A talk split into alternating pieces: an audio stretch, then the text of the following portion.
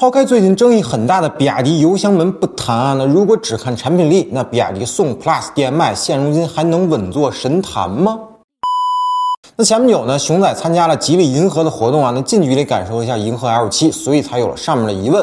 那作为吉利银河品牌的首款产品呢，L7 的对标车型其实很明确，直指 SUV 领域的销量冠军比亚迪宋 PLUS DM-i。那初看之下呢，银河 L7 采用了 1.5T 发动机加三档 DHT 变速箱组成的插电混动系统，那售价呢是13.87到17.37万元，貌似纸面实力和价格啊都要更优于比亚迪宋 PLUS。那不过就在我们准备节目的时候啊，那比亚迪也没闲着，在六月八号呢开启了宋 PLUS 冠军版的预售，但是因为还没有正式上市啊，那相关的产品参数呢也不全，所以我们还是和老款车型对比一下。那之后呢，等新车上市了，我们会单独聊一期宋 PLUS 冠军版。OK，那与哈弗枭龙 MAX 用大容量电池和全系标配四驱的错位竞争方式不同啊，银河 L7 的产品策略呢是完全瞄着宋 PLUS DM-i 量身定制的，同样推出了纯电续航五十五公里的小电池版本啊，与宋 PLUS 形成了一个直接的对位，并且呢每款的对应车型呢均便宜了一点五万元左右。好，那咱们先看动力方面啊，那银河 L7 呢全系用的都是一点五 T 发动机和前电机组成的插电混动系统，并且呢没有四驱。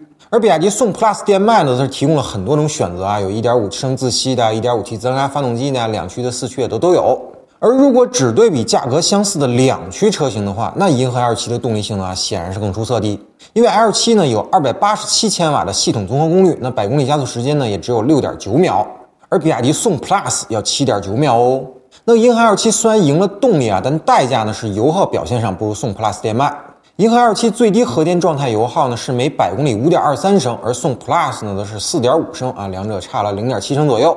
那外观设计方面呢，肯定是仁者见仁，智者见智的东西了。但是我个人觉得啊，银河 L7 的外观呢要更炫酷一些，而宋 PLUS DM-i 呢就有点这个小时代感了，毕竟是两年前的车型了。但中期改款的冠军版车型呢就挺好看的啊，换上了同门轿车海豹的前脸，看上去还是年轻了很多的。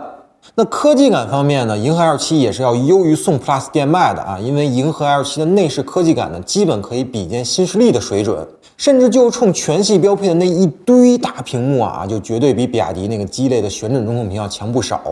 而车机系统的流畅度呢，因为 L7 用的是高通骁龙的八幺五五芯片，而宋 PLUS 用的应该是六幺二五的芯片，所以前者呢也要更好一些。但更让熊仔中意的啊，是银河 L7 的副驾屏幕啊，它可以单独进行 APP 的操控。哎，这个副驾戴上耳机啊，挑一部自己喜欢的电影，这不香吗？在这儿啊，必须吐槽一下阿维塔十一，那副驾也有屏幕，但是只能看随机推荐的电影啊，不支持搜索功能，非常的不人性化。就是一句话，恶心。